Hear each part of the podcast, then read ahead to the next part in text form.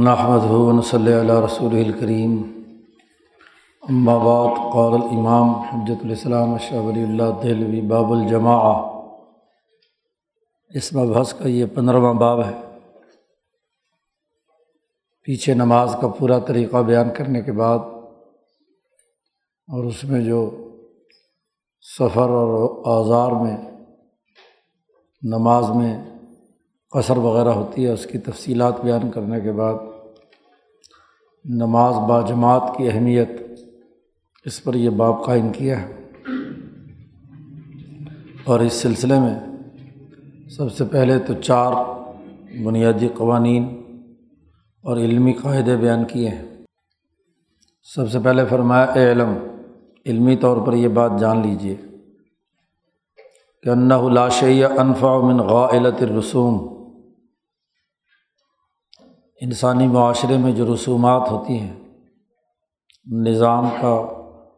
دباؤ ہوتا ہے، حجاب الرسم خاص طور پر، اس کی مشکلات کو دور کرنے کے لیے سب سے زیادہ نفع بخش بات یہ ہے کہ ان یجعل شیء من الطاعات رسما فاشیا، کہ جو عبادات کا نظام ہے اسے خوب عام کیا جائے۔ بری بات کو ختم کرنے کا طریقہ یہ ہے کہ اچھی بات کو پھیلایا جائے۔ حکمت عملی کا تقاضا یہ ہے محض احکامات اور سزائیں دے کر کسی سسٹم کی چند خرابیوں کو دور کر دینا یہ کافی نہیں ہے، کیونکہ انسان بغیر سسٹم کے اور اس کے عملی طریقہ کار اور رسومات کے زندگی بسر نہیں کر سکتا۔ تو بری رسموں کو اور ان کی آفتوں سے بچنے کے لیے یہ ضروری ہے کہ جو کسی نظام کو بنیادی امور مطلوب ہیں، جو اسے اطاعت چاہیے ہے، اس کے مطابق ایسا طریقہ کار وضع کرے کہ اپنی ہی بات کو معروف و مشہور بنا دیا جائے، رسم بنا دیا جائے۔ یؤدی علی رؤوس الخامل والنبیہ، ایسے طریقہ کار سے وہ عبادت سر انجام دی جائے کہ ہر وہ آدمی جو بھول بھلکڑ ہے، جس کو بات یاد نہیں رہتی، اور ہر وہ آدمی جو تیقظ اور جاگنے کی صلاحیت رکھتا ہے، سمجھدار اور عقل مند ہے، دونوں ایک ہی طریقے پر اس رسم کو سر انجام دیں۔ وَيَسْتَوِي فِيهِ الْحَاضِرُ وَالْبَادِ، شہری اور دیہاتی بھی برابر ہوں، ان کے درمیان کوئی فرق و امتیاز نہ ہو۔ وَيَجْرِي فِيهِ التَّفَاخُرُ وَالتَّبَاہِی، اور اس رسم کی ادائیگی میں لوگ فخر محسوس کریں اور ایک دوسرے سے بڑھ چڑھ کر مباحات، جسے عزت اور احترام کا نشان سمجھا جاتا ہے، اسے سر انجام دیں، یہاں تک کہ وہ عبادت ضروری ارتفاقات کی طرح انسانی زندگی کا حصہ بن جائے۔ حتیٰ تدخل فی الارتفاقات الضروریہ، جیسے کھانا پینا پہننا انسان کے ضروری ارتفاقات میں سے ہے، ایسے ہی کسی سسٹم کو جو بنیادی کام مطلوب ہے وہ اس کی زندگی کا ایسا حوالہ بن جائے کہ اسے ضروری ارتفاقات کے طور پر سر انجام دے۔ اللتی لا یمکن لہم ان یترکوہا، ان کے لیے ممکن نہ ہو کہ وہ اسے چھوڑ سکیں، اور نہ یہ کہ وہ اسے بالکل مہمل اور بیکار بنا کر چھوڑ دیں۔ لتصیر مؤیدۃ لعبادۃ اللہ، تاکہ وہ رسم اور عمل اللہ کی عبادت کے لیے ممد و معاون بن جائے۔ وَأَلْسِنَةٌ تَدْعُو إِلَى الْحَقِّ، اور لوگوں کی ایسی زبانوں پر آ جائے کہ حق کی طرف لوگوں کو دعوت دے۔ وَيَكُونُ الَّذِي يَخَافُ مِنْهُ الضَّرَرَ، اور اگر اس کو رسم کو ادا نہ کیا جائے تو نقصان اور ضرر کا ایسا خوف ہو کہ هُوَ الَّذِي يَجْلِبُهُمْ إِلَى الْحَقِّ، کہ وہ ان کو حق کی طرف لے جانے کا باعث بن جائے۔ اب اگر دین اسلام کے نقطہ نظر سے دیکھا جائے، یا پیچھے انسان کی جو ساخت بیان کی تھی بہیمیت اور ملکیت کی، اس کے انسانی توازن کو برقرار رکھنے کے لیے سب عبادات میں سے سب سے اعلیٰ درجے کی شان والی عبادت اور برہان والی عبادت وہ نماز سے بڑھ کر اور کوئی نہیں ہے۔ دین اسلام کی بنیاد نماز ہے۔ اب اس کے لیے ضروری ہوا کہ تین کام کیے جائیں، اشاعتها فیما بینہم، کہ اس بات کو، نماز کو ان میں خوب پھیلایا جائے۔ ایک تو روزانہ کیا جائے، خوب اس کی اشاعت ہے۔ دوسرے یہ کہ والاجتماع لہا، اس کے لیے جماعت کو، اجتماع کو لازمی قرار دیا جائے۔ اجتماع کے بغیر وہ کام سر انجام نہ پائے۔ اور تیسرے یہ کہ موافقت الناس فیہا، تمام لوگ اس اجتماع میں شریک ہوں اور اس کی اشاعت اور پھیلاؤ میں تمام لوگ یکساں طور پر کردار ادا کریں۔ تین باتیں لازمی ہوئی کہ اگر نماز اسے ارتفاقات ضروریہ کی طرح بنانا ہے تو اس کے لیے ضروری ہے کہ یہ تین کام ہوں۔ پہلا قاعدہ تو یہ ہے کہ آپ غلط رسم کو ختم کرنا چاہتے ہیں تو اچھے کام کی ایک باقاعدہ مصروفیت طے کریں لوگوں کی، کہ وہ اچھے کام میں مصروف ہوں، برے سے روکیں اور اچھا کوئی سسٹم نہ دیں، تو کبھی غلط بات سے انسان نہیں رک سکتے۔ دوسرا قاعدہ اور ضابطہ یہ ہے کہ فالملت تجمع ناسا علماء یقتدی بہم، جب کوئی ملت قائم ہوتی ہے یعنی کل انسانیت تک ایک بین الاقوامی ملی نظام بنانے کی ضرورت پیش آتی ہے، تو ہر ملت تین طرح کے انسانوں پر مشتمل ہوتی ہے۔ ایک وہ انسان کہ علماء یقتدی بہم، اس ملت کے بنیادی قوانین اور ضابطوں، قوانین کے عالم ہوتے ہیں، اس کے تمام پہلوؤں پر انہیں عبور ہوتا ہے، ایسے عالم کہ اس ملت کو سیکھنے سکھانے کے لیے اس کی اتباع کی جاتی ہے۔ ملتیں آدم سے لے کر اب تک بقول امام شاہ ولی اللہ دہلوی کے وہ تین ہی ہیں، ملت النجامین، ملت الطبیعین اور ملت حنیفیہ ابراہیمیہ۔ تو علم نجوم والوں نے اگر اپنی ملت قائم کرنی ہے تو جو نجوم کے ماہر علماء ہیں، ماہرین ہیں، وہ طبیعین نے مادی نقطہ نظر سے سسٹم بنانے ہیں تو اس کے جو سائنسدان ہیں، تجربہ کرنے والے ہیں، اور ملت ابراہیمیہ حنیفیہ ہے تو پھر اس کے انبیاء اور اس کے علماء۔ نمبر دو، ملت میں دوسرے لوگ وہ ہوتے ہیں یحتاجون فی تحصیل احسانہم الی دعوت حثیثۃ، کہ وہ اپنی ملت کے ساتھ، اپنے ملت کے علوم کو حاصل کرنے کے لیے ایک ایسی دعوت کے محتاج ہوتے ہیں کہ جو ان میں وسیع طور پر پھیلائی جائے، تاکہ وہ اس دعوت کے مطابق اپنے اعمال ٹھیک کریں، صفت احسان حاصل کریں، اپنے اعمال میں نکھار پیدا کریں۔ اور تیسری قسم کے وہ کمزور لوگ ہوتے ہیں کہ جن کی کوئی نیت نہیں ہوتی، وہ دیکھا دیکھی دوسرے کر رہے ہیں تو وہ بھی کر رہے ہیں، ضعفاء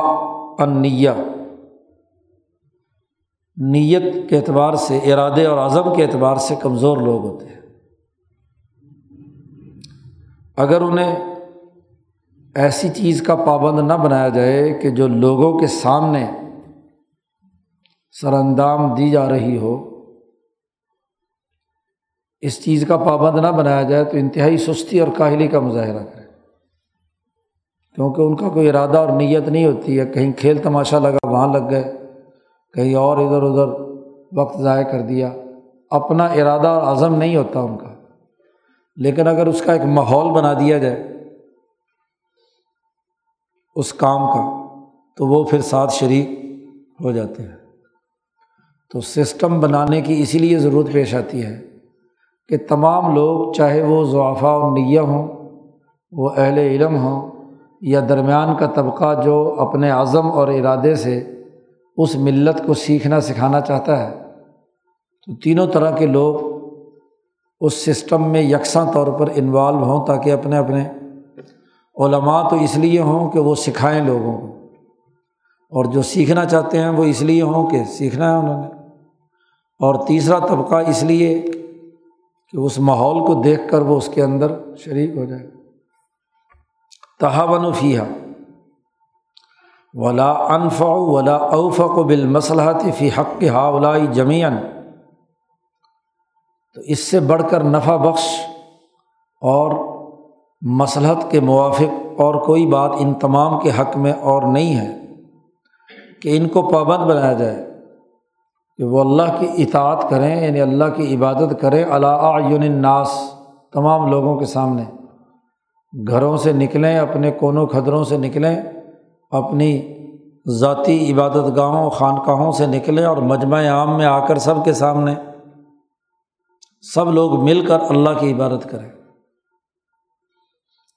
تاکہ یہ پتہ چل جائے کہ اس عبادت کو سر انجام دینے والا اور اس عبادت کو چھوڑنے والا کون کون ہے، امتیاز پیدا ہو جائے، پتہ چل جائے کہ کون نمازی ہے اور کون نہیں۔ وَالرَّاغِبُهَا مِنَ الزَّاهِدِ فِيهَا،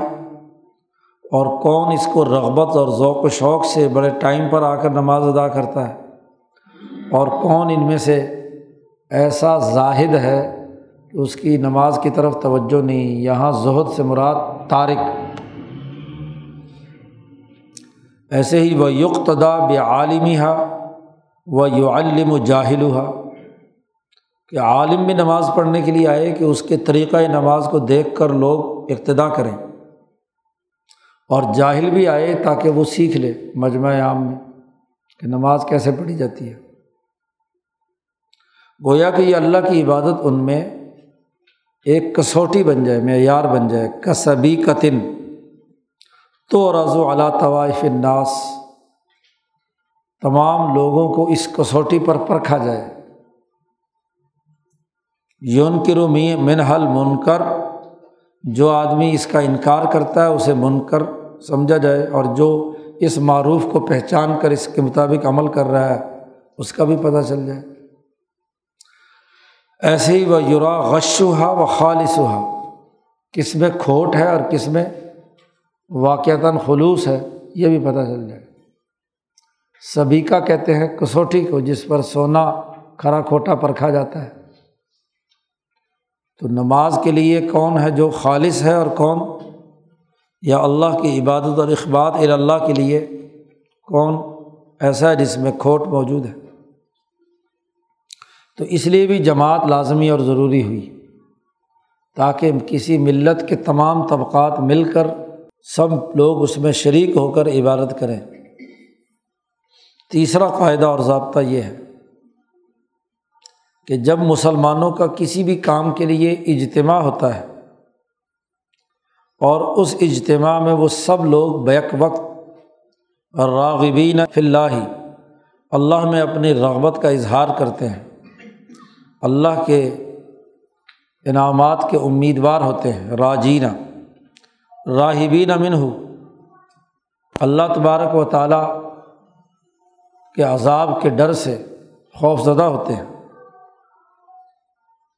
مسلمین وجوہہم الیہ، اپنے چہروں کو اللہ کی طرف سپرد کیے ہوئے ہیں۔ اگر ایسا اجتماع جو ان خصوصیات کا حامل ہو تو شاہ صاحب کہتے ہیں خاصیت عجیبۃ فی نزول البرکات، برکات کے نازل کرنے میں اس کی بڑی عجیب خاصیت ہوتی ہے، اور اللہ کی رحمت متوجہ ہوتی ہے اس اجتماع پر، جیسا کہ پیچھے حج کے موقع پر ہم اور نماز استسقاء کے باب میں ہم یہ بات بیان کر کے آئے ہیں کہ جب مسلمانوں کا اجتماع ہوتا ہے تو دل میں جو ایمان کا نور ہے، اگر اکیلا پڑے تو ایک اجتماع میں ایک آدمی کا نور ہے، اور جب بہت بڑا مجمع ہو تو جتنے زیادہ لوگ ہوں گے تو تمام کے دلوں کے چراغ روشن ہوں تو روشنی اور تجلیات اور برکات زیادہ نازل ہوں گی۔ تیسرا قاعدہ۔ چوتھا قاعدہ ایک اور بھی ہے کہ جب اللہ کی مراد یہ ہے کہ یہ امت محمدیہ صلی اللہ علیہ وسلم اس لیے دنیا میں بھیجی گئی ہے کہ یہ اللہ کے دین کو غالب کرے، غلبہ دین اس کا مقصد ہے۔ ان تکون کلمۃ اللہ ہی العلیٰ، کہ اللہ کا کلمہ جو ہے وہی غالب ہونا چاہیے۔ وَأَلَّا يَكُونَ فِي الْأَرْضِ دِينٌ أَعْلَىٰ مِنَ الْإِسْلَامِ، اور پورے کرۂ ارض پر اسلام سے اعلیٰ کوئی دین نہیں ہونا چاہیے۔ لِيُظْهِرَهُ عَلَى الدِّينِ كُلِّهِ کی ذمہ داری عائد کی گئی ہے۔ وَلَا يُتَصَوَّرُ ذَلِكَ، یہ غلبہ دین اس کے بغیر متصور سوچ میں بھی نہیں آ سکتے کہ بِأَن تَكُونَ، یہ کہ ان کی سنت اور ان کا طریقہ کار ایسا ہو کہ جس میں روزانہ اور ہفتہ وارانہ اور سالانہ اجتماعات ہوں۔ یجتمع خاصتہم و عامتہم، اس اجتماع میں تمام خاص اور عام تمام لوگ شریک ہوں، ان کے شہری اور دیہاتی بھی اس میں شریک ہوں، ان کے چھوٹے اور بڑے بھی اس میں شریک ہوں۔ لما ہوا اعظم شعائرہ و اشہر طاعاتہ، اس لیے کہ وہ اس دین کے شاعر میں سب سے عظیم ترین ہے اور اس کی عبادات میں سب سے مشہور ترین عبادت ہے۔ چار مقاصد ہیں: اچھی رسم کا پھیلانا بری رسم کو ختم کرنے کا باعث ہے، دوسرا یہ کہ ملت کے تمام طبقات کا اجتماع ہونا ضروری ہے تاکہ سیکھنے سکھانے کا عمل ہو، تیسرا یہ کہ مسلمانوں کے اجتماع کے نتیجے میں اللہ کی برکات آتی ہیں، اور نمبر چار یہ کہ اس امت کے لیے غلبہ دین لازمی قرار دیا ہے، تو غلبہ دین بغیر اجتماع کے نہیں ہو سکتا۔ شاہ صاحب کہتے ہیں فَلِحَاذِهِ الْمَعَانِي الْأَرْبَعَةِ، ان چار معنویتوں کی وجہ سے عنایت تشریعیہ،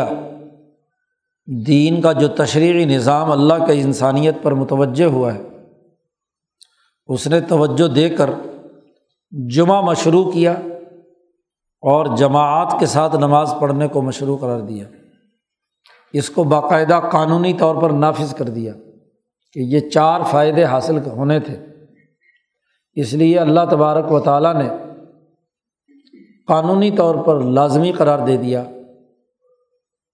جمعہ بھی اور جماعت کے ساتھ مسجد میں نماز پڑھنا بھی۔ وَالتَّرْغِیبِ فِیہا، اور اس کی خوب رغبت دلائی کہ با جماعت نماز ادا کی جائے۔ وَتَغْلِیظِ النَّہی عَن تَرْکِہا، اور نماز چھوڑنے پر انتہائی سخت ممنوع قرار دیا گیا نماز چھوڑنا۔ اب جب پہلا مقصد تھا اشاعت، تو شاہ صاحب کہتے ہیں اشاعت کے دو دائرے ہیں۔ چار علمی قاعدے بیان کیے تھے، ان میں سب سے پہلا اشاعت تھا، تو اشاعت کے دو شعبے ہیں، اشاعت فی الحی و اشاعت فی المدینہ، ایک محلے کے اندر کسی عبادت کی اشاعت کا پہلو ہے۔ حی محلے کو کہتے ہیں، اور ایک اشاعت فی المدینہ، ایک بڑے شہر میں اس عبادت کی اشاعت ہے۔ والاشاعت فی الحی، کسی محلے میں اس کی اشاعت آسان ہوتی ہے ہر نماز کے وقت میں، یعنی روزانہ 5 اوقات میں محلے کے تمام لوگ گھروں سے نکلیں اور اپنے محلے کی مسجد میں یہ اجتماع قائم کریں 5 وقت، اور جو پوری شہر کے لیے اشاعت ہے وہ وقفے سے ہونی چاہیے۔ لا تتیسر الا غب طائفۃ من الزمان، روزانہ پورے شہر کا ایک جگہ پر اجتماع کرنا بڑا مشکل ہے، اس لیے کچھ وقفہ ہونا چاہیے۔ تو 6 دن کے وقفے کے بعد 7ویں دن ایک مناسب وقفہ ہے۔ 7ویں دن تمام محلوں کے لوگ اپنی اپنی محلوں کی مسجدیں بند کریں اور جامع مسجد میں جمعے کے لیے آئیں۔ تو کل اسبوعی، ایک ہفتہ وار، تو ایک ہفتہ وارانہ اشاعت ہے اور ایک روزانہ کی اشاعت ہے، تو دونوں شریعت نے لازمی قرار دیے۔ اب چونکہ یہ تقسیم پیدا کر دی کہ ایک اشاعت حی ہے اور ایک اشاعت فی المدینہ ہے، یہ باب جو ہے یہ اشاعت فی الحی یعنی جماعت کے متعلق، اس کے جو لوازمات اور تقاضے ہیں، اور اگلا باب الگ سے مستقل جمعہ کے بارے میں قائم کیا، باب الجمعہ، جو اشاعت فی المدینہ ہے۔ تو اس باب کا دائرہ کار بتلا دیا کہ یہاں ہم جتنی گفتگو کریں گے اس کا تعلق نماز باجماعت 5 اوقات میں اپنے محلے کے اندر۔ اما الاولى یعنی جو اشاعت فی الحی ہے اپنی بستی میں اپنے محلے میں، تو وہ جماعت کے ساتھ نماز پڑھنا ہے۔ اس سلسلے میں نبی اکرم صلی اللہ علیہ وسلم نے کئی احکامات جاری کیے۔ مثلاً آپ صلی اللہ علیہ وسلم نے فرمایا کہ جماعت کی نماز اکیلے نماز پڑھنے کے مقابلے میں زیادہ فضیلت رکھتی ہے، 27 درجے زیادہ، ب27 درجہ، اور ایک دوسری روایت میں 25 گنا کا ذکر بھی آتا ہے۔ یہ دونوں روایتوں پر تفصیلی گفتگو پیچھے پہلی جلد میں کی جا چکی ہے، جہاں عدد کی بحث کی تھی، اعداد اور مقادیر، باب الاعداد والمقادیر میں، کہ چیزوں کے عدد کس قاعدے اور ضابطے کے تحت ہوئے تھے۔ وہاں شاہ صاحب نے 27 کی جو تقسیم بیان کی تھی وہ یہی کہ یہ عدد جو ہے 3 کا عدد وتر ہوتا ہے، تو 3 تیا 9 اور 9 تیا 27، اور وہاں 3 کی تقسیم بیان کرتے ہوئے کہا تھا کہ ہر اجتماع کے اندر فرد بھی شامل ہوتا ہے، اپنے محلے کی جماعت کے لوگ بھی شامل ہوتے ہیں، اور قومی کردار بھی ہوتا ہے کہ تمام ملک کے تمام مسجدوں میں ایک وقت پر نماز ادا ہو رہی ہے۔ تو وہ جماعت کی نماز میں، اور 27 کا چونکہ لفظ آیا ہے یہ بازار کی مسجد میں ہے، بازار جس میں دور دراز سے بھی لوگ آئے ہوئے ہوتے ہیں، تو جب قومی فرد بھی اس میں ہے، اپنی برادری اور محلے کا فرد بھی اس میں ہے، اور ہر فرد انفرادی طور پر بھی اس میں شریک ہے، تو 3 کو 3 سے ضرب دو اور پھر اس 3 کو اگلے 3 سے ضرب دو، تو 27۔ شاہ صاحب کہتے ہیں کہ وقد صرح النبی صلی اللہ علیہ وسلم، نبی اکرم صلی اللہ علیہ وسلم نے صراحت کے ساتھ یا اشارتاً لوحا، بطور اشارے کے نبی اکرم صلی اللہ علیہ وسلم نے بیان فرمایا کہ یہ جماعت کی نماز کو ترجیح دینا ضروری ہے۔ جس صلاۃ الجماعت کو اکیلے کی نماز پر ترجیح اس لیے دی کہ انہ اذا توضع، کسی آدمی نے وضو کیا اور اچھے طریقے سے وضو کیا، جلدی تیزی سے، اعضاء کوئی خشک نہیں رہے، پھر ثم توجہ الی المسجد، پھر وہ مسجد کی طرف متوجہ ہوا، اور مسجد میں جانے کا مقصد سوائے نماز پڑھنے کے اور کچھ نہیں، تو اس کا جو پیدل چلنا ہے یہ بھی نماز کے حکم میں ہے، اور اس کا ہر قدم اس کے گناہوں کو معاف کرنے کا ذریعہ بنتا ہے، اور پھر اس کا مسجد کی طرف جانا دیگر مسلمانوں کو دعوت دینا ہے جو تمام کو شامل ہے، اور پھر مسجد میں جا کر نماز کے انتظار میں، جماعت کے انتظار میں بیٹھنا، یہ ایسے ہی ہے جیسے سرحدوں کی حفاظت کے لیے فوج بیٹھتی ہے اور اعتکاف وغیرہ کیا جاتا ہے۔ تو یہ ساری چیزیں مل گئی، ملی فائدہ بھی ہے، قومی اور ملکی فائدہ بھی ہے، اور ذاتی فائدہ بھی ہے، تو 27 درجہ بن گئے۔ ثم ما نوّہ بأحد العددین، نبی اکرم صلی اللہ علیہ وسلم نے ان دو عددوں میں سے کسی ایک کو عظمت سے بیان کیا ہے، اور یہ بیان کرنا ایک بلیغ نقطے کی طرف اشارہ ہے جو خود نبی اکرم صلی اللہ علیہ وسلم کی آنکھوں کے سامنے موجود تھا، جسے ہم پہلے بیان کر چکے ہیں، اور وہ یہی تھا کہ 3 کو 3 میں ضرب دے کر، یہی کہ قومی، ملی اور فرد کی ذاتی، تینوں چیزیں اس میں مل گئیں۔ تو شاہ صاحب کہتے ہیں زیادہ شوق ہے تو راجع، پیچھے جاؤ اور وہ باب دوبارہ پڑھ لو جس کو یاد نہیں ہے۔ وَلَيْسَ فِي الْحَقِّ الَّذِي لَا يَأْتِيهِ الْبَاطِلُ مِن بَيْنِ يَدَيْهِ وَلَا مِنْ خَلْفِهِ، یہ بات اچھی طرح یاد رکھنی چاہیے کہ جو حق بات ہوتی ہے نبی اکرم صلی اللہ علیہ وسلم کی زبان مبارک سے نکلی ہے، اس میں کسی پہلو سے محض اٹکل اور اندازے سے بات نہیں ہوتی، وہ بڑی سائنٹیفک اور مربوط اور حقائق کی بنیاد پر ہوتی ہے۔ وہ ایسے ہی لوگوں کو رغبت اور شوق دلانے کے لیے ویسے ہی کہہ دیا حضور نے کہ 27 درجے زیادہ ثواب ملتا ہے یا 25 درجے، تو ایسی بات نہیں ہے، محض اندازے کی بات نہیں ہے، حقائق کے مطابق نبی اکرم صلی اللہ علیہ وسلم نے یہ بات ارشاد فرمائی ہے۔ یہ بنیادی قاعدے اور ضابطے بیان کرنے کے بعد نماز جو جماعت والی ہے اس کے بارے میں یہ احادیث لائے ہیں، وفیہا، جماعت کے ساتھ نماز ادا کرنے کے سلسلے میں نمبر 1 حدیث وہ ہے کہ جس میں نبی اکرم صلی اللہ علیہ وسلم نے ارشاد فرمایا، ما من ثلاثۃ فی قریۃ او بدو، 3 آدمی اگر کسی بستی میں ہوں یا کسی گاؤں اور دیہات یا جنگل میں ہوں، لا تقام فیہا الصلاۃ، اگر وہ وہاں اقامت نماز کی کہہ کر جماعت سے نہیں پڑھتے، تو الا قد استحوذ علیہم الشیطان، تو ان پر شیطان مسلط ہو جاتا ہے۔ ہوں 3 آدمی اور وہ اکٹھے ہو کر جماعت کے ساتھ نماز نہ پڑھیں تو شیطان ان پر مسلط رہتا ہے،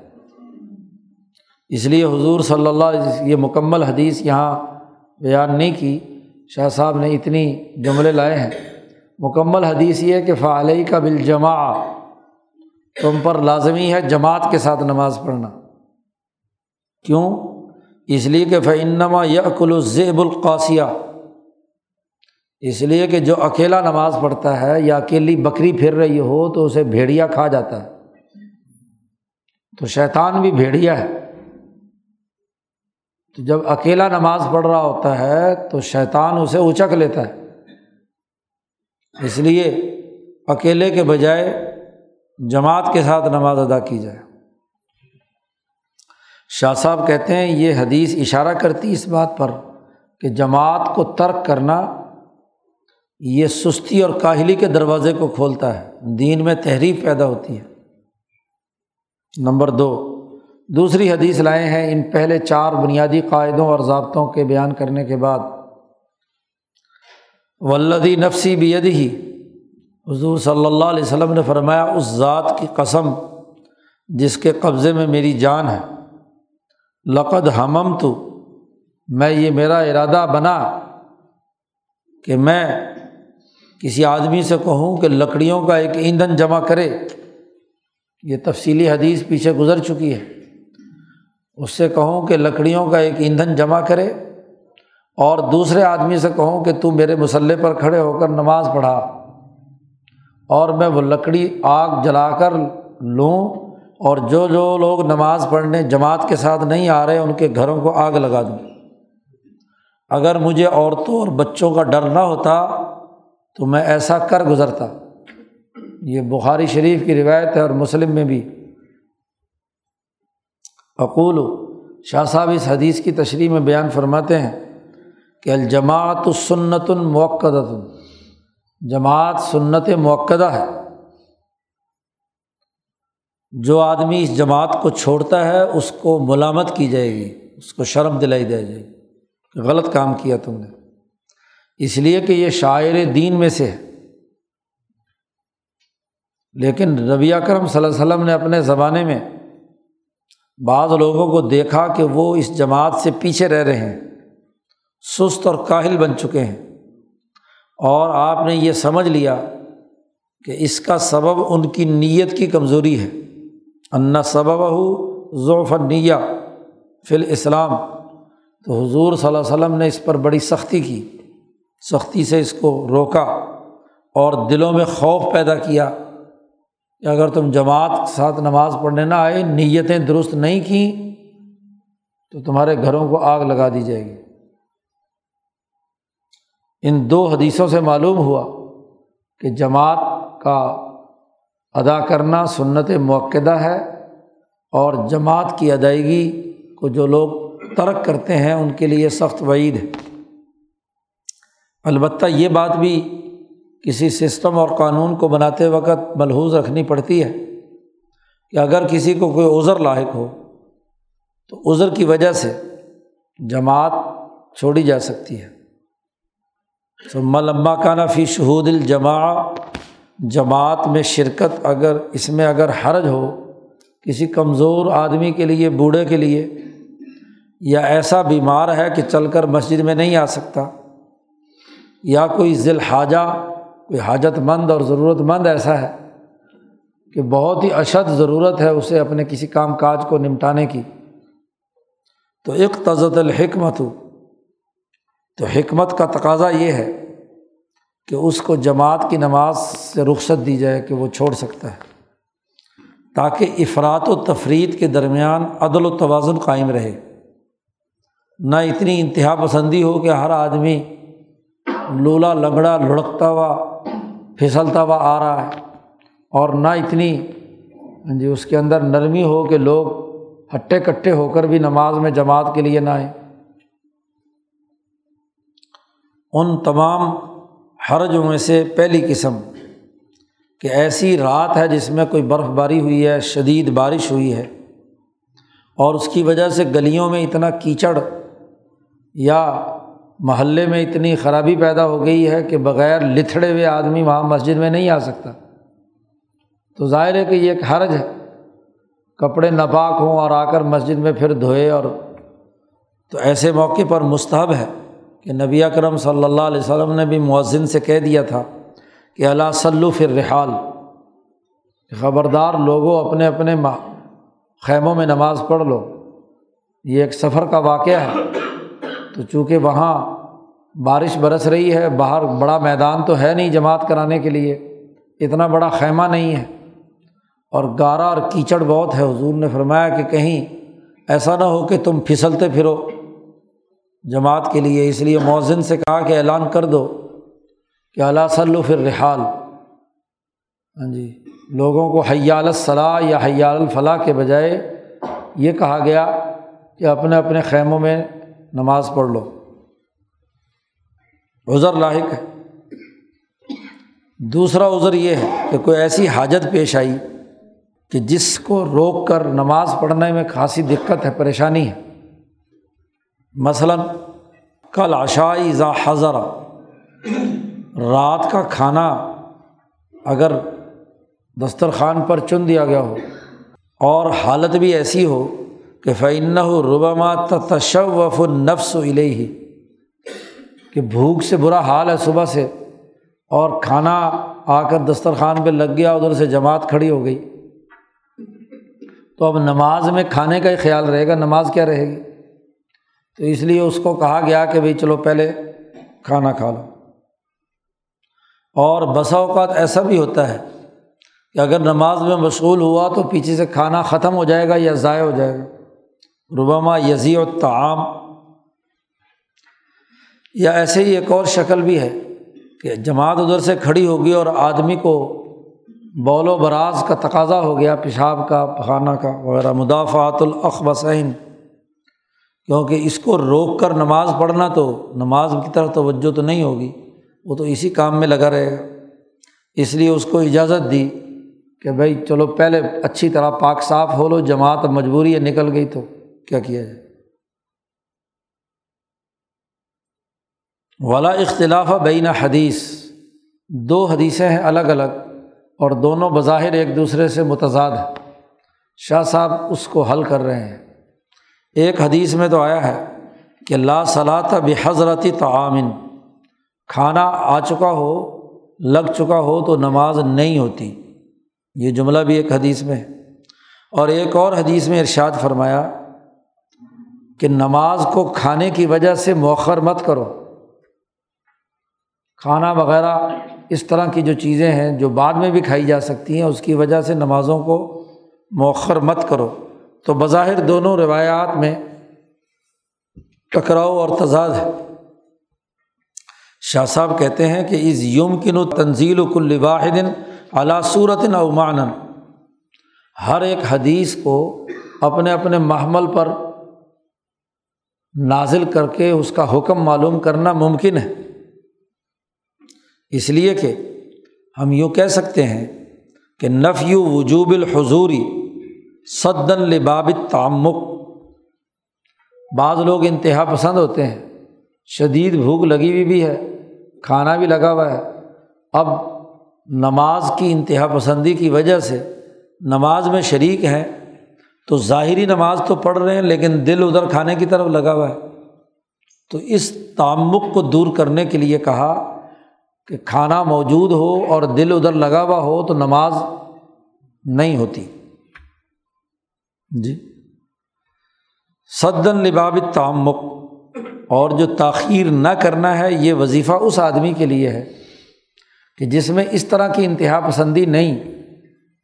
اور ابھی بھوک بھی اتنی نہیں لگی ہوئی کہ اگر بالفرض نماز پڑھے گا تو نماز میں ادھر توجہ نہیں ہوگی۔ تو اس کے لیے کہا ہے کہ صرف کھانے کے لیے نماز کی تاخیر کر دینا مناسب نہیں ہے۔ تو افراد کی نوعیتوں سے مختلف دو الگ الگ ہدایات ہیں، اس میں کوئی ٹکراؤ کی بات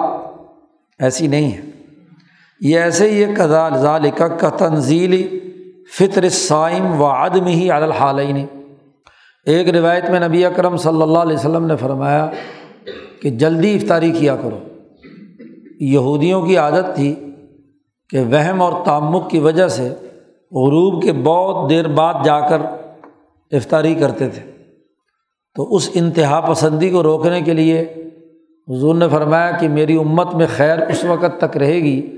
جب تک وہ جلدی روزہ افطار کر لیا کریں گے، ایک روایت میں یہ ہے۔ اور ایک دوسری روایت میں نبی اکرم صلی اللہ علیہ وسلم نے فرمایا کہ وقت مکمل غروب ہونے کے بعد ذرا ٹھہر کر کیا ہے افطاری کرنی چاہیے، کیونکہ بعض جلد باز ایسے ہوتے ہیں کہ بس ذرا سی ٹکیا نیچے ہوئی تو فوراً، ہاں جی، جن کو کھانے کا زیادہ ہوتا ہے شوق، فوراً لقمہ منہ میں رکھے۔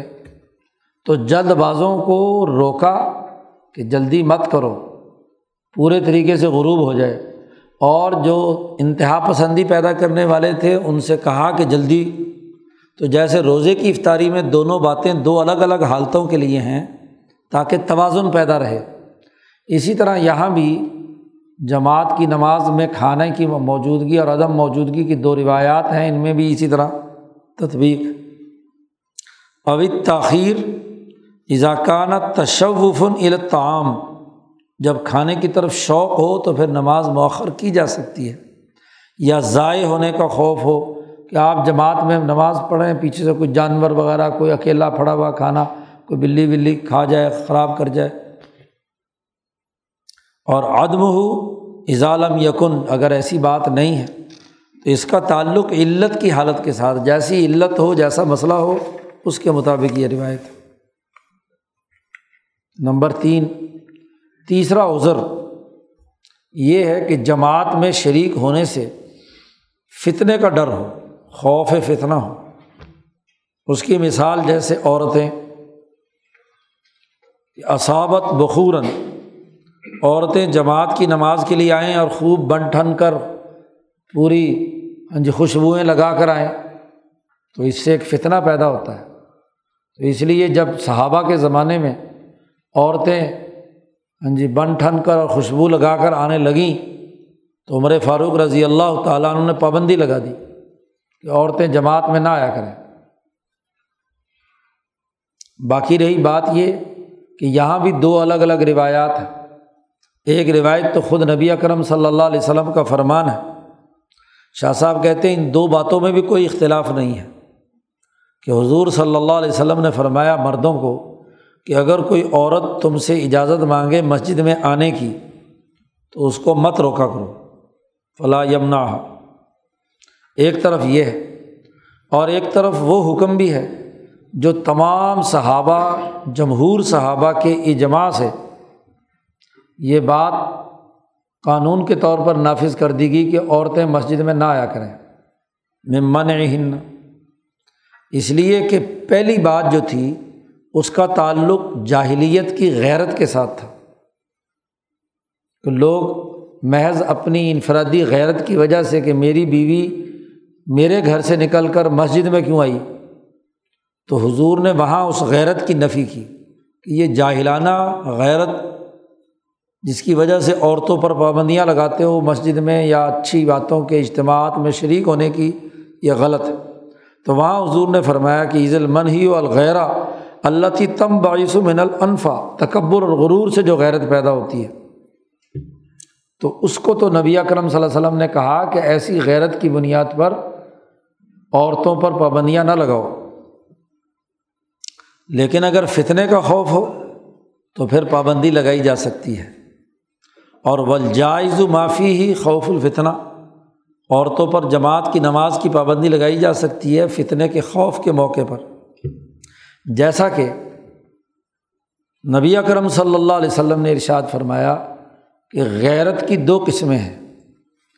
ایک غیرت وہ ہے جو تکبر اور غرور کی وجہ سے پیدا ہوتی ہے کہ انسان اللہ کی محبت میں، اللہ کے بغض میں ایک کام کرتا ہے۔ ایک محبت بغض والی ہوتی ہے اور ایک محبت والی ہوتی ہے، اور ایک وہ محبت جو محض تہمت کی وجہ سے۔ تو ایک اللہ کے کام کے لیے ہے اور ایک اللہ کے دین کی اجتماعیت کو برقرار رکھنے کے لیے ہے۔ تو صحیح غیرت ہو تو پھر تو ٹھیک ہے، اور اگر غلط ہو تو وہ درست بات نہیں ہے۔ اور اسی طرح حضرت عائشہ رضی اللہ تعالیٰ عنہ نے اسی موقع پر فرمایا تھا، حضرت عائشہ فرماتی ہیں کہ اگر آج عمر فاروق کے زمانے میں عورتوں نے جو حرکتیں کرنا شروع کی ہیں، اگر یہ کام حضور کے زمانے میں کرتیں تو حضور بھی پابندی لگا دیتے ہیں۔ جی، بات اصل میں یہ تھی کہ نبی اکرم صلی اللہ علیہ وسلم کے زمانے میں زیادہ وسائل کی فراخی نہیں تھی، جی، تو کوئی اچھے عمدہ کپڑے یا کوئی اس طرح کی خوشبویات وغیرہ وغیرہ اس کا کوئی رواج نہیں تھا، سادگی تھی۔ حضرت عائشہ ہی کی حدیث ہے کہ عورتیں جو ہیں وہ کپڑوں میں لپٹ کر آتی تھی حضور کے نماز میں، جب فجر کی نماز میں آتی تھی، متلفعات بمروتہن، لپٹی بھی ہوتی تھی چادروں میں۔ حضرت عمر نے جب دیکھا کہ جب یہ بحرین کا مال آیا اور باہر سے فتوحات ہوئیں اور مال زیادہ آ گیا لوگوں کے پاس، تو حضور نے فرمایا کہ یہ عورتیں روزانہ نئے نئے کپڑے بناتی ہیں، اور جب انہوں نے کپڑا نیا لے کر پہنا ہو تو اب ان کو دکھانا ضروری ہوتا ہے دوسری عورتوں کو بھی کہ جی میں نے نیا سوٹ پہنا ہوا ہے۔ وہاں حضرت عمر نے تو یہ پابندی بھی لگائی تھی کہ اپنی عورتوں کو زیادہ نئے نئے کپڑے بنا کر نہ دیا کرو، کیونکہ جب یہ کپڑے پہنتی ہیں تو اب اگر گھر میں ہی بیٹھی ہوئی ہیں تو کس کو دکھائیں؟ تو دکھائے بغیر انہیں چین نہیں آتا، تو وہ گھر سے باہر نکلتی ہیں، اور جب گھر سے باہر نکلتی ہیں اور پھر نکلنا بھی ہے بن ٹھن کے، کوئی نہ کوئی ضرور چھوٹا موٹا سرخی پاؤڈر لگانا ہے، تو مسجد میں یہ آتی تھی اس طریقے سے، مسجد میں نماز کی نماز اور اس کے ساتھ ساتھ ساتھ والی جو نماز میں کھڑی ہوئی ہے اس کو لکھا بھی دیا کہ دیکھو میں نے نیا سوٹ پہنا ہوا ہے، تو عمر فاروق نے اس وجہ سے پابندی لگا دی۔ تو حضرت عائشہ صدیقہ فرماتی ہیں کہ آج عورتوں نے جو حرکتیں شروع کی ہیں اگر یہ حضور کے زمانے میں کرتیں تو حضور بھی پابندی لگا دیتے ہیں، حضور کے منشا مبارک یہی ہونا تھا۔ تو اب یہ فقہائے صحابہ اور بالخصوص عورتوں کی سربراہ عائشہ صدیقہ یہ بات، عورتوں کی نفسیات زیادہ جانتی ہیں،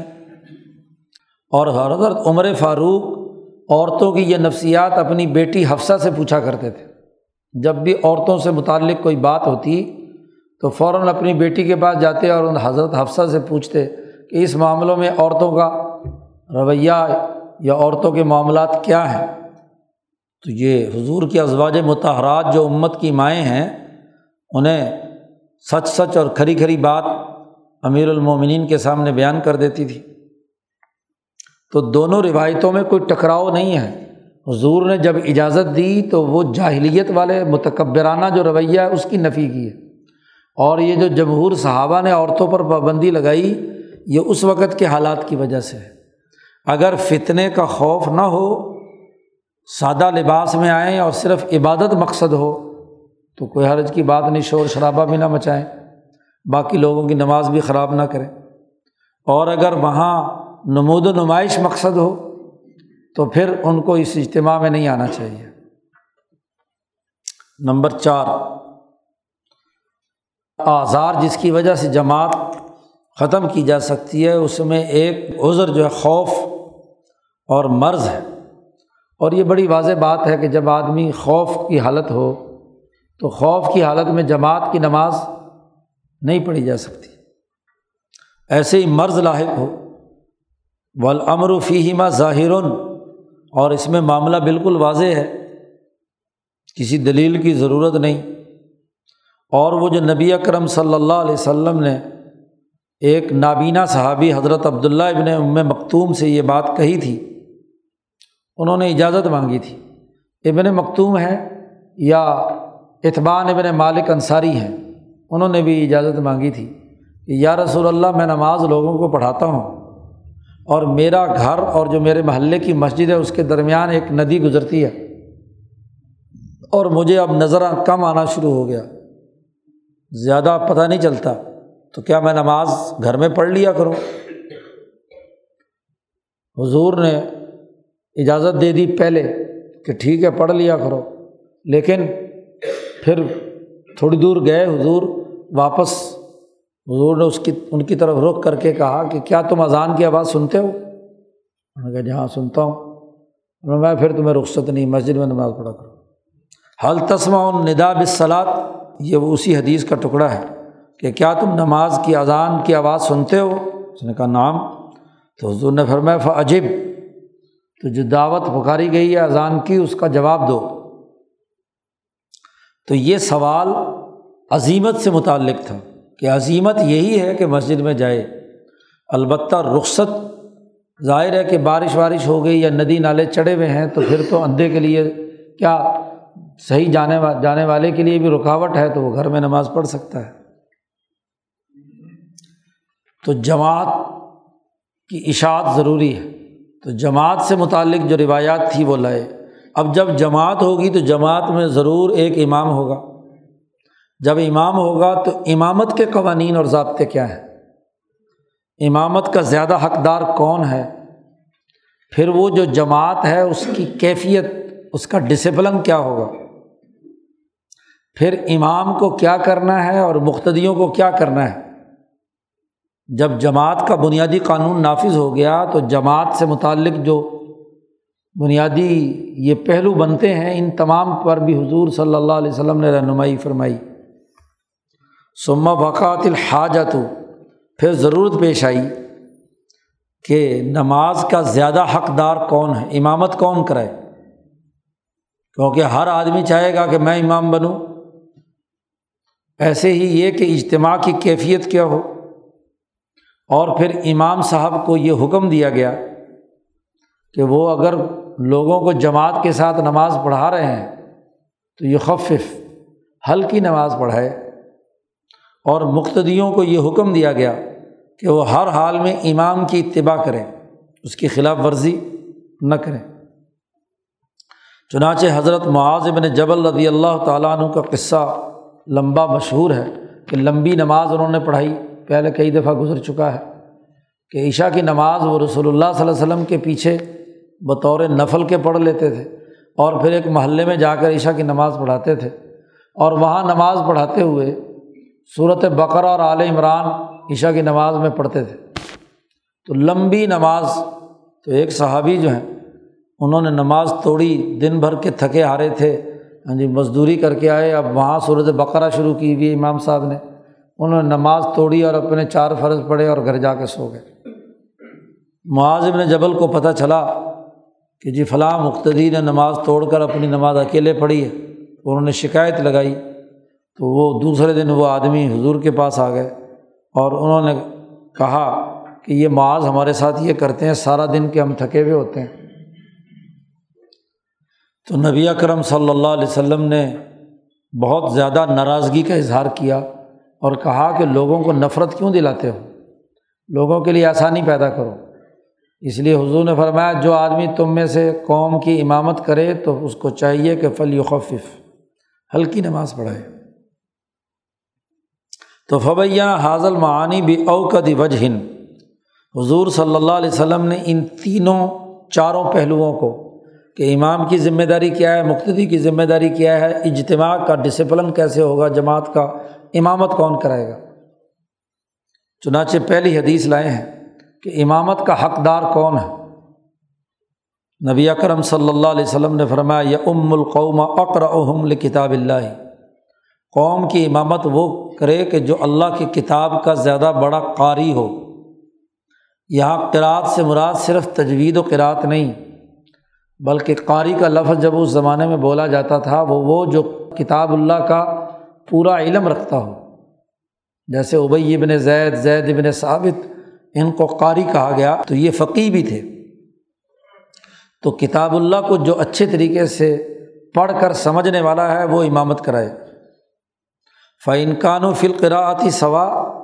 اگر سب کے سب کتاب اللہ کی قراءت میں برابر ہیں، سارے علماء ہیں، تو فَأَعْلَمُهُمْ بِالسُّنَّةِ، تو پھر امامت وہ کرائے جو حدیث میں سب سے زیادہ بڑا عالم ہے، کتاب اللہ کے علم کے ساتھ ساتھ حدیث کا بھی علم اس کے پاس ہو۔ فَإِن كَانُوا فِي السُّنَّةِ سَوَاءً، اگر وہ سنت میں بھی سب کے سب برابر ہوں تو فَأَقْدَمُهُمْ ہجرتاً، صحابہ کو فرما رہے ہیں کہ جس نے مکہ سے ہجرت کر کے مدینہ آ کر مشقت برداشت کی ہے، بہت اولوالعزمی کا کام کیا ہے، تو ہجرت میں جو اقدم ہے، اور ہجرت میں بھی جس نے پہلے ہجرت کی ہے، وہ نماز کی امامت کرائے۔ اور اگر ہجرت میں بھی سارے برابر ہوں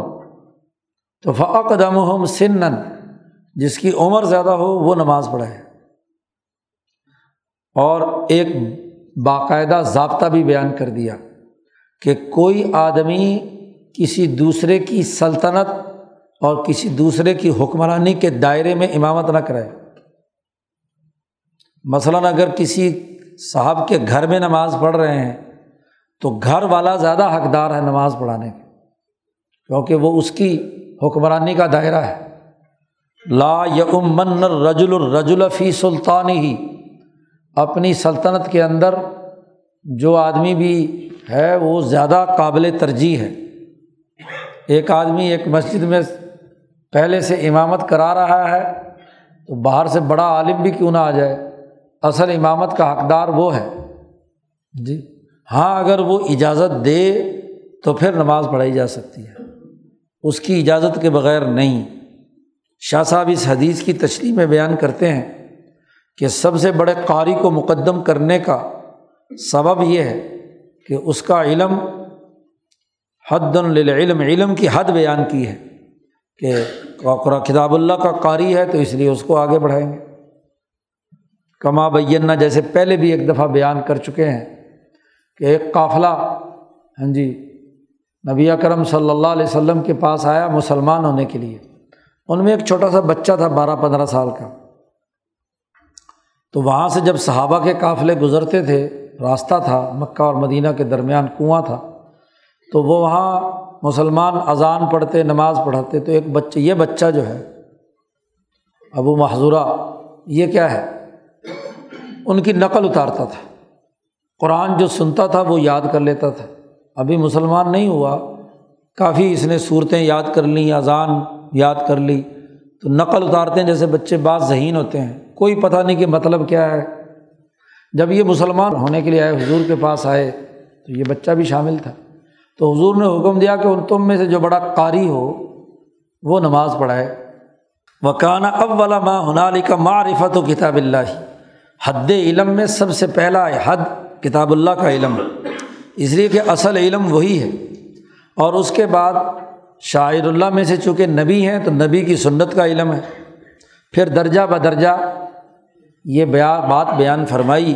اور یہ اس لیے بھی بیان فرمائی کہ لوگ زیادہ سے زیادہ قرآن پڑھنے، احادیث یاد کرنے، علم حاصل کرنے کا شوق اور رغبت رکھیں، تو یہ شوق اور رغبت پیدا کرنے کے لیے یہ ترتیب نبی اکرم صلی اللہ علیہ وسلم نے بیان فرمائی۔ شاہ صاحب نے کہا کہ یہ مت سمجھ لینا چاہیے، یہ گمان نہیں کر لینا چاہیے جیسا کہ بعض لوگوں نے گمان کیا ہے کہ یہاں قرات، فقط قرات یا تجوید ہی کافی ہے، بلکہ اصل تو یہ ہے کہ لوگوں کو ابھارنا ہے کہ وہ قرآن حکیم کو سیکھیں، سمجھیں، سنت یاد کریں وغیرہ وغیرہ، تاکہ فضائل عام طور پر معاشروں میں حاصل ہوتے ہیں مقابلہ بازی سے، جیسے قرات کا مقابلہ، حسن قرات کا مقابلہ ہوتا ہے، تو لوگ مقابلے سے کیا ہے ادھر متوجہ ہوتے ہیں، تو شروع میں تو کوئی چیز محض نقل ہوتی ہے، آہستہ آہستہ وہ اصل بنتی ہے۔ تو نماز میں چونکہ قرات بڑا اہم ہے، تو اس لیے قرات کو کہ تو ترجیح کے طور پر حضور نے بیان فرمایا۔ اس کے بعد سنت کی معرفت کو بیان کیا کہ کتاب اللہ کے بعد اسی کا درجہ ہے، اور اسی سے ملت قائم ہوتی ہے، اور یہ قوم کا اپنے نبی کی وراثت حاصل کرنا ہے۔ اس کے بعد ہجرت کو ضروری قرار دیا، اس لیے کہ نبی اکرم صلی اللہ علیہ وسلم نے ہجرت کے معاملے کو بڑی عظمت اور اہمیت سے بیان کیا کہ ایک مشکل دور میں، مشکل موقع پر اپنے گھر بار کو چھوڑ کر جو لوگ غلبہ دین کی نیت سے آئے، تو ان کی شان اور ان کی عظمت کو سلام پیش کیا جائے، نوہا بشانیہا۔ پھر یہ بھی لازمی قرار دیا اس کے بعد بڑی عمر والے کو کہ معاشرے میں بڑے لوگوں کی عزت اور عظمت کرنا، اس یہ بھی گویا کہ سماج کی اجتماعی تقاضوں میں سے ہے، اس لیے کہ جو بڑا عمر کا ہو، باقی چیزوں میں، باقی تمام چیزیں اگرچہ ہوں لیکن اس کا تجربہ زیادہ ہوتا ہے،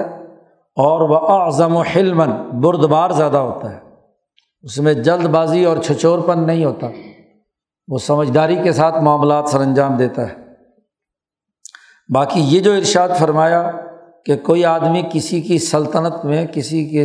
حکمرانی کے دائرے میں ہاں جی بغیر اس کی اجازت کے امامت مت کرائے، اس لیے کہ اس کے نتیجے میں اس کو تکلیف ہوگی، کیونکہ حق اس کا تھا،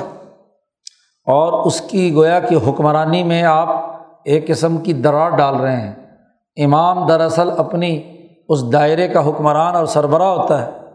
تو اس کی سربراہی کو گویا کہ چیلنج کیا جا رہا ہے، تو شریعت نے اس کو باقی رکھا۔ تو یہ پہلی حدیث جو امامت سے متعلق ہے۔ دوسری حدیث لائے ہیں جس میں امام کی ذمہ داری بیان کی ہے کہ اذا صلی احدکم للناس، وہی معاذ ابن جبل والی روایت ہے کہ جب تم میں سے کوئی آدمی لوگوں کو نماز پڑھائے تو فلیخفف، ہلکی نماز پڑھائے، اس لیے کہ جماعت کے اندر بیمار ہوتے ہیں، کمزور ہوتے ہیں، بوڑھے ہوتے ہیں، اور جب تم میں سے کوئی آدمی اپنی اکیلی نماز پڑھے نفل تو جتنا مرضی چاہے لمبا کر لو، فَلْيُطَوِّلْ مَا شَاءَ۔ شاہ صاحب کہتے ہیں کہ یہ دعوت الی الحق سچی بات کی دعوت تبھی مکمل ہوتی ہے جب اس میں آسانیاں ہوں جی، اور نفرت دلانا یہ دعوت کے منافی بات ہے۔ یخالف الموضوع والشیء الذی یکلف به جمہور الناس، عام لوگوں کو، جمہور لوگوں کو جب کسی چیز کا پابند بنایا جاتا ہے تو اس کا لازمی حق اور تقاضا یہ ہے کہ وہ تھوڑا ہونا چاہیے، ہلکا پن ہونا چاہیے، جیسا کہ نبی اکرم صلی اللہ علیہ وسلم نے اسی روایت سے پہلے فرمایا تھا کہ ان منکم منفرین، تم میں سے کچھ لوگ ہیں جو نفرت دلاتے ہیں لوگوں کو۔ یہ ذمہ داری تو امام کی، اس کے لیے ایک حدیث لے آئے۔ مقتدیوں کی کیا ذمہ داری ہے؟ نمبر 3 یہاں حدیث لائے، انما جعل الامام لیؤتم بہ، امام اس لیے بنایا جاتا ہے کہ اس کی اقتداء کی جائے۔ فلا تختلفوا علیہ، امام کے باتوں کی خلاف ورزی مت کرو، اس سے اختلاف مت کرو۔ فاذا رکع فرکعوا، وہ رکوع کرے تو تم بھی رکوع کرو۔ اور واذا قال سمع اللہ لمن حمیدہ، اگر وہ سمع اللہ لمن حمیدہ کہے تو قولوا ربنا لک الحمد۔ اور واذا سجد فسجدوا، حضور صلی اللہ علیہ وسلم نے فرمایا جب امام سجدہ کرے تو تم بھی سجدہ کرو۔ واذا صلی جالسن فصلوا جلوسا اجمعین، اور جب امام بیٹھ کر نماز پڑھائے تو سارے بیٹھ کر نماز پڑھو، کوئی کھڑا نہ ہو پیچھے۔ یہ جو آخری ٹکڑا ہے حدیث کا یہ منسوخ ہے، اصل میں یہ حدیث ایک خاص واقعے کی ہے۔ بخاری شریف میں ایک واقعہ آتا ہے کہ نبی اکرم صلی اللہ علیہ وسلم ایک دفعہ گھوڑے سے گر گئے اور آپ کی پنڈلی مبارک ٹوٹ گئی، اس کی وجہ سے آپ صلی اللہ علیہ وسلم نے اوپر، جہاں آج کل مسجد نبوی میں وہ کبری بنی ہوئی ہے جہاں مؤذن تکبیر پڑھتا ہے، اسپیکر وغیرہ لگے ہوئے ہیں، یہاں ایک بالا خانہ تھا، یعنی لکڑیوں کا ایک چھپر سا، اوپر لکڑیوں سے ایک بنایا ہوا تھا جس کے اوپر پورا ایک کمرہ لکڑی سے بنا ہوا تھا، وہ اس کو خزانۃ النبی کہتے تھے۔ نبی اکرم صلی اللہ علیہ وسلم کا جو بیت المال کا مال وغیرہ آتا تھا سرکاری، تو وہ وہاں، یا آپ کا ذاتی کوئی سامان، تلواریں وغیرہ، زرہ شرہ، وہ وہاں آپ رکھتے تھے۔ تو حضور صلی اللہ علیہ وسلم وہاں اس بالا خانے پہ تشریف فرما رہے، کیونکہ اٹھ نہیں سکتے تھے، کھڑے نہیں ہو سکتے تھے، تو بیٹھ کر نماز پڑھتے تھے۔ اور ایک اور واقعے میں بھی حضور وہاں تشریف فرما رہے جب اپنی ازواج مطہرات سے ایلا کیا تھا، تو وہاں کچھ صحابہ ملنے کے لیے آئے، آپ نماز کی نیت باندھی تو انہوں نے بھی کھڑے ہو کر پیچھے نیت باندھی، تو وہاں حضور نے فرمایا کہ امام کی اقتداء کی جاتی ہے، امام اگر بیٹھ کر نماز پڑھا رہا ہو تو مقتدیوں کو بھی بیٹھ کر پڑھنی چاہیے۔ وہ جو 5 10 بندے 20 بندے ساتھ تھے وہاں، تو ان سے یہ بات کہی تھی۔ اور ایک روایت میں اس الفاظ میں یہ بھی اضافہ ہے کہ جب امام وللضالین کہے تو فقولوا آمین، آمین کہو۔ شاہ صاحب کہتے ہیں کہ یہ جماعت کی ابتدا اسی طریقے سے ہوتی ہے جو معاذ ابن جبل رضی اللہ تعالیٰ عنہ نے اپنی رائے سے اجتہاد کیا تھا، تو نبی اکرم صلی اللہ علیہ وسلم نے اس کو برقرار رکھا، یہی کہ امام کی اتباع کرنی چاہیے۔ لأنہ بھی تسیر الصلاۃم واحدہ، اس کے ذریعے سے ایک نماز ان کی ہوتی ہے، اور ان کا اس مقام پر اتفاق، ایک جگہ پر جمع ہو گئے۔ یہ جو آخری ٹکڑا حدیث کا یہ منسوخ ہے کہ جب نبی اکرم صلی اللہ علیہ وسلم بیماری کے زمانے میں، جس بیماری میں آپ صلی اللہ علیہ وسلم وصال فرما گئے، آخری دنوں میں حضور صلی اللہ علیہ وسلم کی طبیعت کچھ بہتر ہوئی، تو اگرچہ حضرت ابوبکر صدیق کو حکم دے رکھا تھا کہ نماز پڑھائیں، تو نماز کھڑی تھی، تو حضور صلی اللہ علیہ وسلم حجرہ عائشہ سے نکلے اور حضرت عباس اور حضرت علی کے کندھوں پر دونوں ہاتھ آپ نے رکھے ہوئے تھے، سارا بوجھ دونوں حضرات کے کندھوں پر تھا، اور حضور کے پاؤں مبارک زمین میں جیسے گھسٹتا ہوا چل رہا ہے، ایسے گھسٹ رہے تھے۔ حضرت عائشہ صدیقہ فرماتی ہیں کہ میں پیچھے حجرے سے دیکھ رہی تھی کہ حضور صلی اللہ علیہ وسلم کے دونوں پاؤں زمین پر مضبوطی سے نہیں تھے، وہ ایسے جیسے گھسٹ رہا ہوتا ہے، ایسے بندہ اس طریقے سے چل رہے ہیں۔ جب حضور صلی اللہ علیہ وسلم ابوبکر صدیق کے قریب پہنچے تو حضرت ابوبکر پیچھے ہٹنا چاہا کہ حضور امامت کے لیے آ رہے ہیں تو حضور نے ہاتھ سے روکا انہیں کہ آپ نماز پڑھائیں، اپنی جگہ پر رہیں، اور پھر حضور صلی اللہ علیہ وسلم کو ان دونوں حضرات نے لے جا کر حضرت ابوبکر صدیق کے پاس برابر میں زمین پر بٹھا دیا۔ تو وہاں نماز حضور صلی اللہ علیہ وسلم نے پڑھائی بیٹھ کر، حضور صلی اللہ علیہ وسلم بیٹھ کر نماز پڑھا رہے تھے، اور ابوبکر حضور صلی اللہ علیہ وسلم کی اقتداء کر رہے تھے، اور ابوبکر کی اقتداء پیچھے مقتدی کر رہے تھے۔ تو اس حدیث سے ثابت ہو گیا کہ حضور مقتدی نہیں بن سکتے تھے، اس لیے کہ نبی جب تک ہین حیات ہے کوئی مقتدی اس کا امام نہیں بن سکتا، آپ ہی امام بنیں گے، اور آپ کی حالت یہ تھی کہ آپ کھڑے نہیں ہو سکتے تھے، تو آپ نے بیٹھ کر نماز پڑھائی۔ اس لیے وہاں محدثین یہ کہتے ہیں کہ حضور اصل امام تھے جب حضور آ گئے، ابوبکر ان کے مقتدی تھے، اور ابوبکر کے مقتدی باقی لوگ تھے۔ امامت باقی، چونکہ آواز بلند ابوبکر کی تھی، حضور صلی اللہ علیہ وسلم کی تو آواز بھی بڑی نحیف تھی، جو صرف حضرت ابوبکر ہی کو سنائی دیتی تھی۔ تو جیسے حضور کسی رکن میں رکوع یا سجدے کے لیے جاتے تو ابوبکر صدیق بلند آواز سے کہتے، لوگ اس کے مطابق۔ تو اس حدیث سے معلوم ہوا کہ یہ جو عمل حضور صلی اللہ علیہ وسلم کا ہے، اس سے محدثین بلکہ تمام فقہاء نے متفقہ طور پر کہا ہے کہ اول تو بیٹھنے والا نماز پڑھا ہی نہیں سکتا، کیونکہ پیچھے کھڑے ہونے والے جو ہیں وہ، اور اگر یہ کوئی ایسا معاملہ ہو بھی تو پھر کیا ہے، پیچھے کھڑے ہونے والے کھڑے ہو کر نماز پڑھیں گے، اور مقتدی امام جو ہے ٹھیک ہے اگر بیٹھا ہوا ہے۔ اس حدیث کی وجہ سے شاہ صاحب کہتے ہیں منسوخ بدلیل امامت النبی صلی اللہ علیہ وسلم فی آخر عمرہ جالسا،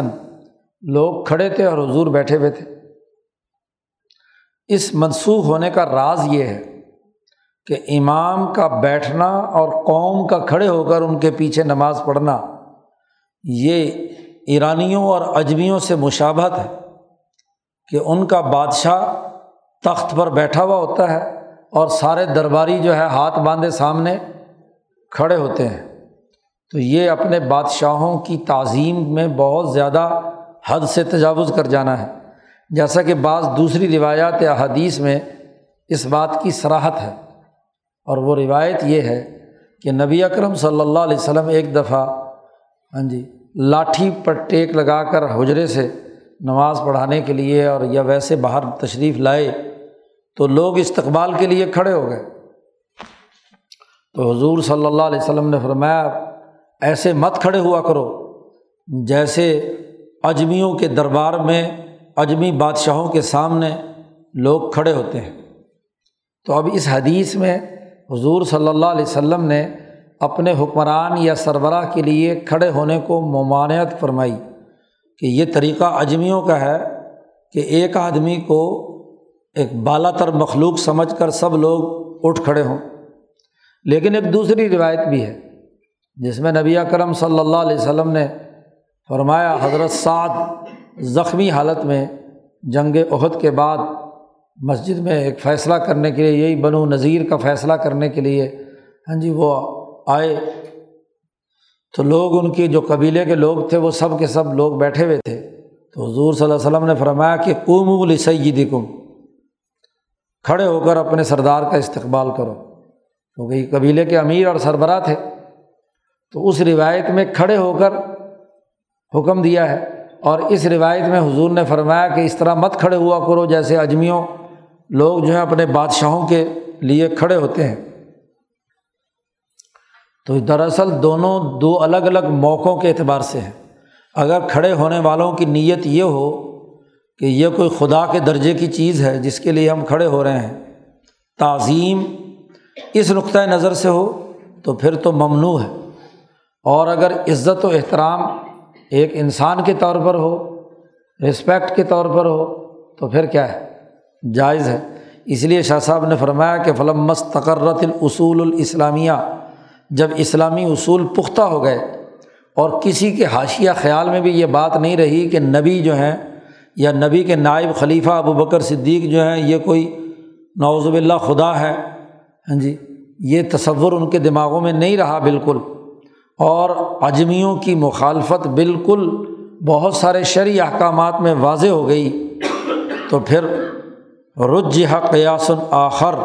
تو وہ ایک دوسرا قیاس لازمی قرار دے دیا گیا۔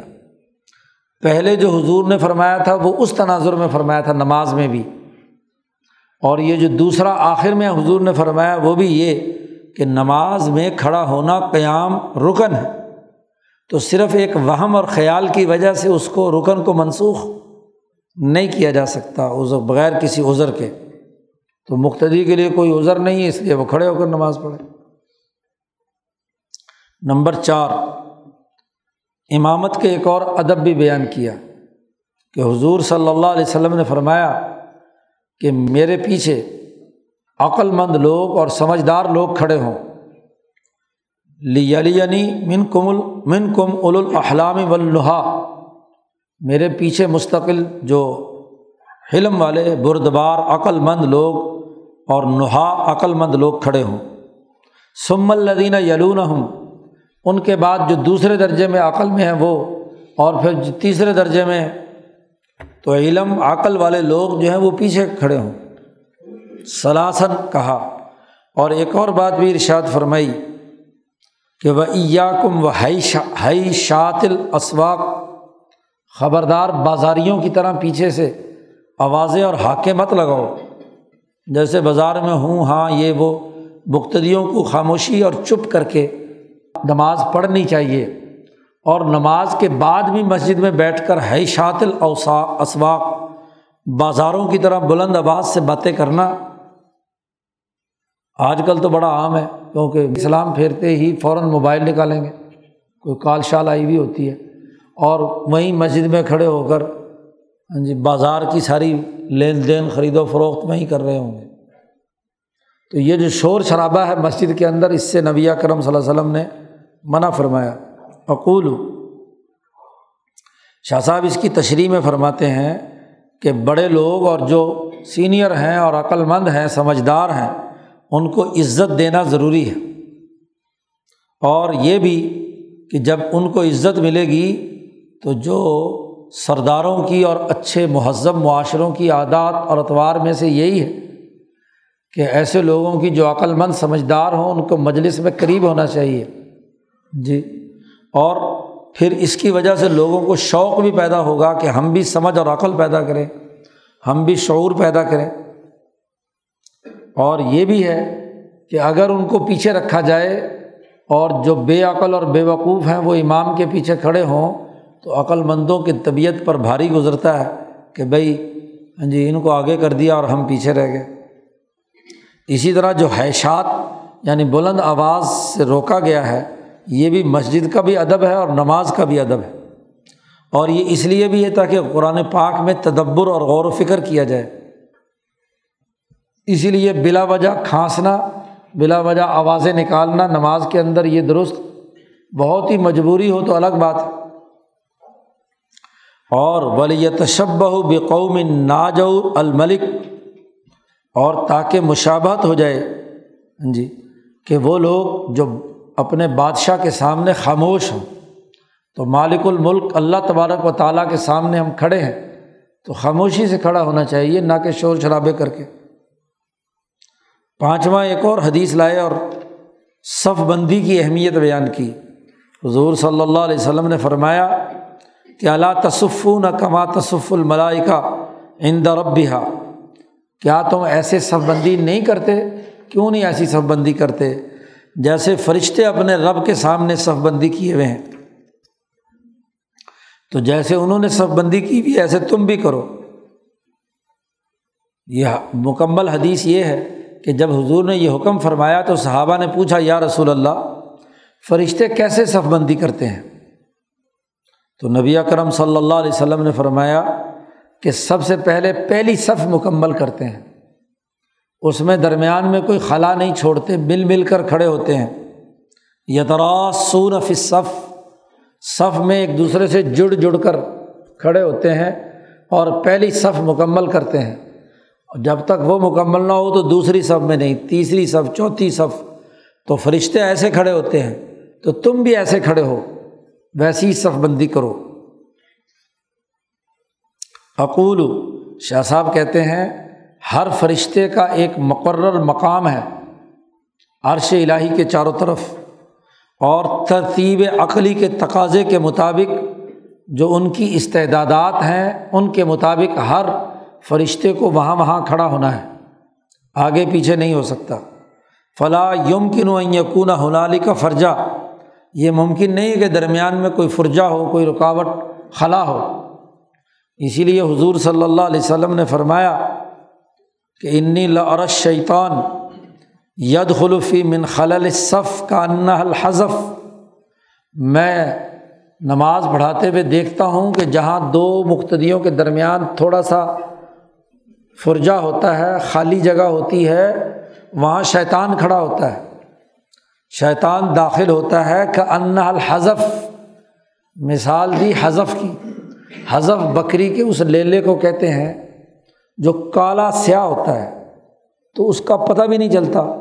جو سفید ہوتا ہے وہ تو اگر کہیں ادھر ادھر گھسے تو وہ چونکہ دو بکریاں کھڑی ہوئی بھی ہوں ملی ملی تو اندر سے جگہ بنا کر لیلا جو ہے وہ اپنے سر آگے گردن نکال لیتا ہے، اور کالا سیاہ بھی ہو تو پھر تو بالکل ہی نہیں پتہ چلتا۔ تو جیسے حضور نے فرمایا بکریوں کے ریوڑ میں وہ لیلا اندر سر نکال کر اندر ہی گھس جاتا ہے، تنگ سی جگہ کے اندر بھی ایسے ہی میں دیکھ رہا ہوں کہ شیطان تمہارے درمیان داخل ہوتا ہے جب تم آپس میں فاصلہ کر کے کھڑے ہوتے ہو۔ یتراسون کا لفظ کہا ہے، راس رس کہتے ہیں جڑ جڑ کر کھڑے ہونا۔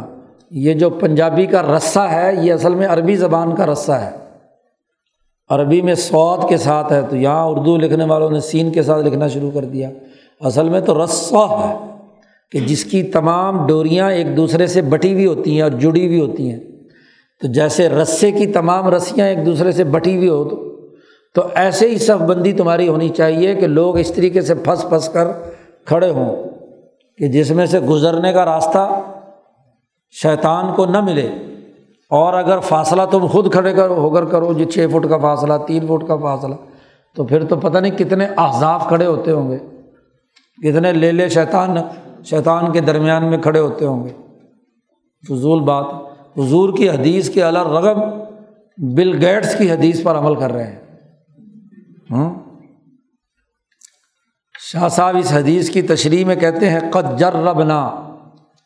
شاہ صاحب کہتے ہیں میں نے تجربہ کیا ہے اور میں نے مشاہدہ کیا ہے شیطان کا اس طریقے سے خالی جگہ میں بیٹھنے اور گھسنے کا، مجھے بھی اللہ میاں نے دکھایا ہے کہ یہ جو نمازی نماز پڑھ رہے ہیں اور درمیان میں فرجہ ہے تو وہاں شیطان کھڑے ہوئے میں نے بھی تجربہ کیا ہے کہ ان التراس فی حلق الذکر سبب جمع الخاطر، کہ جب ذکر کی مجلس اور حلقے میں بھی جب لوگ جڑ جڑ کر بیٹھے ہوں تو میں نے مشاہدہ کیا ہے کہ اس وقت تمام لوگوں کے دل متوجہ الی اللہ ہوتے ہیں۔ لوگ آج کل ذکر میں بھی بیٹھتے ہیں، کوئی وہاں بیٹھا، کوئی وہاں بیٹھا، کوئی وہاں بیٹھا، تو شیطان درمیان میں بیٹھا ہوتا ہے۔ یا آج کہیں کہ یہ 6 فٹ کے فاصلے میں، چلو شیطان کو تو نماز پڑھا دیتے ہیں ہم، ایسی بات نہیں، شیطان جہاں بھی ہوگا اس کو نماز پڑھنے کا کوئی فائدہ، بلکہ الٹا تمہاری نماز خراب کرے گا۔ تو یہ سبب ہے جمع الخاطر کا، اور جب مل مل کر کھڑے ہوں تو ذکر میں حلاوت پیدا ہوتی ہے۔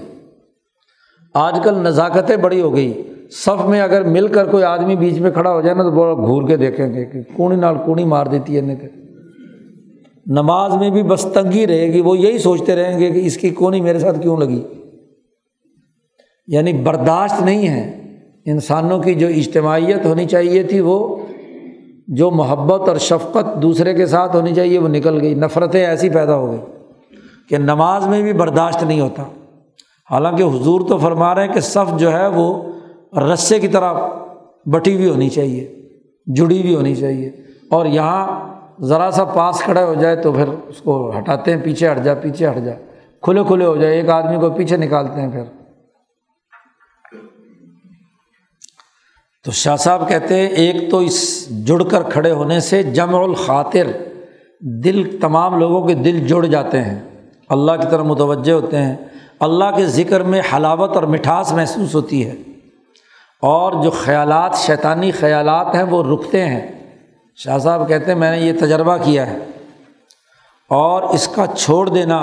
ان تینوں پہلوؤں کے اندر نقص پیدا کر دیتا ہے، اور شیطان کا کام یہ ہے کہ جہاں داخل ہوگا وہ اس کے اندر کوئی نہ کوئی کمی اور نقص پیدا کر دے گا۔ اسی لیے نبی اکرم صلی اللہ علیہ وسلم نے شیطان کو مثالی طور پر دیکھ لیا کہ کیسے گھسا ہوا ہے۔ عجیب بات ہے، رسول اللہ تو مسجد نبوی میں صلی اللہ علیہ وسلم انہوں نے شیطان کو گھستے ہوئے اپنے مسجد میں دیکھ لیا، اور ان کو وہ شیطان نظر نہیں آتے 6 فٹ کے فاصلے پہ، درمیان میں کھڑے ہوئے شیطان۔ صلاحیت ختم ہو گئی۔ وَإِنَّمَا رَأَى فِي هَذِهِ السُّورَةِ، یہ جو بیان کر کے حضور نے ایک خاص مثال دی کہ بکری کا کالا لیلا جیسے داخل ہوتا ہے، تو شاہ صاحب نے فرمایا کہ جو حذف ہوتا ہے، یعنی یہ جو کالا چھوٹا لیلا ہوتا ہے، اس کا داخل ہونا شیطان کے بہت قریب قریب ہے کہ ایسا لیلا بہت بڑا مجمع بھی بکریوں کا ہو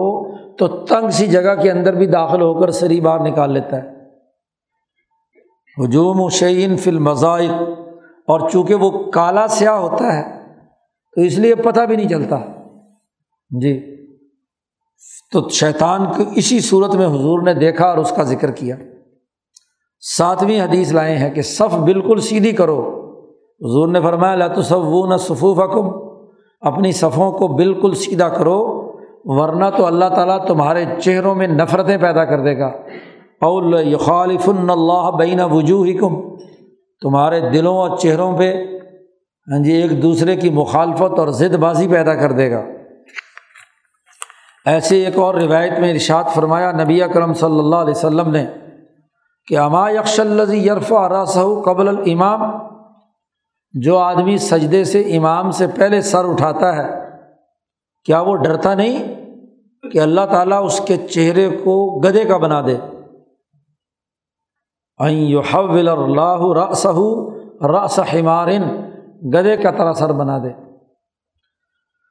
تو اگر کسی نے امام کی خلاف ورزی کرتا ہے تو 2 باتیں بیان فرمائی ہیں۔ ایک تو یہ کہ حضور نے حکم دیا کہ تسویہ ہونا چاہیے، صفیں بالکل سیدھی ہوں، ایڑیاں پیچھے بالکل ایک لائن میں ہوں، اور اتباع کریں امام کی۔ دوسری بات یہ ہے کہ جہاں جس وقت آپ کی تسبیحات پوری ہوئی ہیں یا نہیں،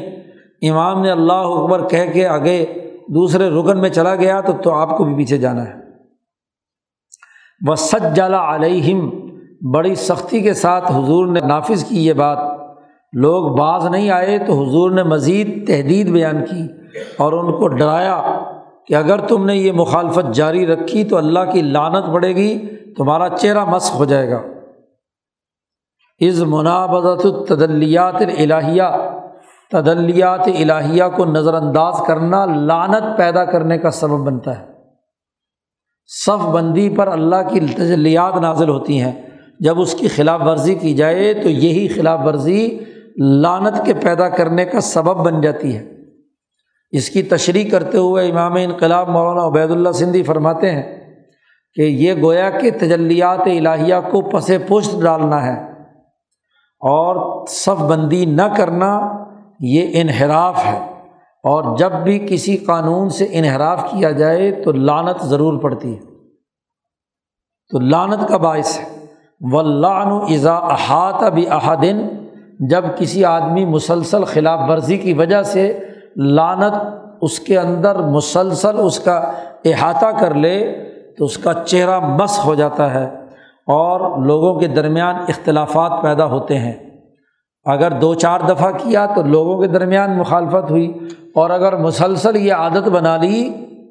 تو واقعتاً چہرہ گدھے کی طرح ہو جاتا ہے۔ تاریخ میں ایک بڑا عبرت ناک واقعہ موجود ہے کہ ایک حدیث کے محدث تھے، انہوں نے جب یہ حدیث سنی تو عقلی سوال، شیطان نے وسوسہ ڈالا کہ بھلا یہ کیا سجدے سے امام سے پہلے اٹھنے سے کیا کوئی گدھے کا سر ہو جاتا ہے؟ اس نے کہا چلو تجربہ کرنا چاہیے، کر کے دیکھتا ہوں۔ تو انہوں نے یہی حرکت کی جان بوجھ کر کہ امام سے پہلے سجدے سے سر اٹھا لیا تو فوراً چہرہ مسخ ہو گیا۔ اب محدث ہیں، حدیث پڑھا رہے ہیں، لیکن چہرہ ڈھانپ کر، لوگ پوچھتے تھے بھی کیوں؟ تو اب چہرہ کسی کو دکھانے کے قابل نہیں ہے۔ بڑا توبہ استغفار کی، لیکن وہ چہرہ نہیں ٹھیک ہوا۔ توبہ استغفار اپنی جگہ پر۔ شاہ صاحب کہتے ہیں یہاں گدھے کا ذکر کیا ہے، خاص طور پر وَالنُّقْطَةُ فِي خُصُوصِ الْحِمَارِ، گدھے کا ذکر کیا خاص طور پر۔ اس میں نقطہ یہ ہے کہ ایک تو وہ بہیمہ ہے، انسان نہیں ہے، تو یعنی وہ آدمی جو صف بندی یا ڈسپلن قائم نہیں رکھتا، وہ حقیقت میں کیا ہے؟ انسان نہیں ہے بلکہ جانور ہے، اور وہ ایک ایسا جانور ہے جو حماقت میں اس کی ضرب المثل ہے، ہاں جی، تو اس کی مثال دی جاتی ہے بے وقوفی میں اور ذلیل ہونے میں، کہ اس کے اوپر اینٹیں لا دو، گند لا دو، کوئی بھی چیز لا دو، مٹی لا دو، اس کو ذلیل۔ اور گدھے والا گدھے کی پٹائی بھی خوب کرتا ہے۔ تو شاہ صاحب کہتے ہیں فَكَذَلِكَ هَذَا الْعَاصِي، یہ جو نافرمان ہے یہ بھی اصل میں انسان نہیں ہے، جانور ہے، کہ ڈسپلن میں نہیں آتا، اور ایک تو جانور ہے غالبہ علیہ البہیمیہ، اور والحمق، اور احمق ہے۔ عقل مند آدمی جس کو جو ڈسپلن سکھا دیا جائے وہ اس ڈسپلن کے مطابق کام کرتا ہے، اور بے وقوف کودن ایسا ہوتا ہے کہ بار بار سمجھاتے رہو پھر بھی اس کی سمجھدانی میں چیز داخل نہیں ہوتی، دماغ میں بات ہی نہیں آتی۔ اور یہ جو خاص طور پر یہ فرمایا کہ چہروں میں مخالفت پیدا ہو جائے گی، اس کی وجہ یہ ہے کہ جب اللہ کے سامنے اپنی سپردگی میں ادب کو نظر انداز کیا ہے، بے ادبی کی ہے، تو پھر جس چہرے نے بے ادبی کی ہے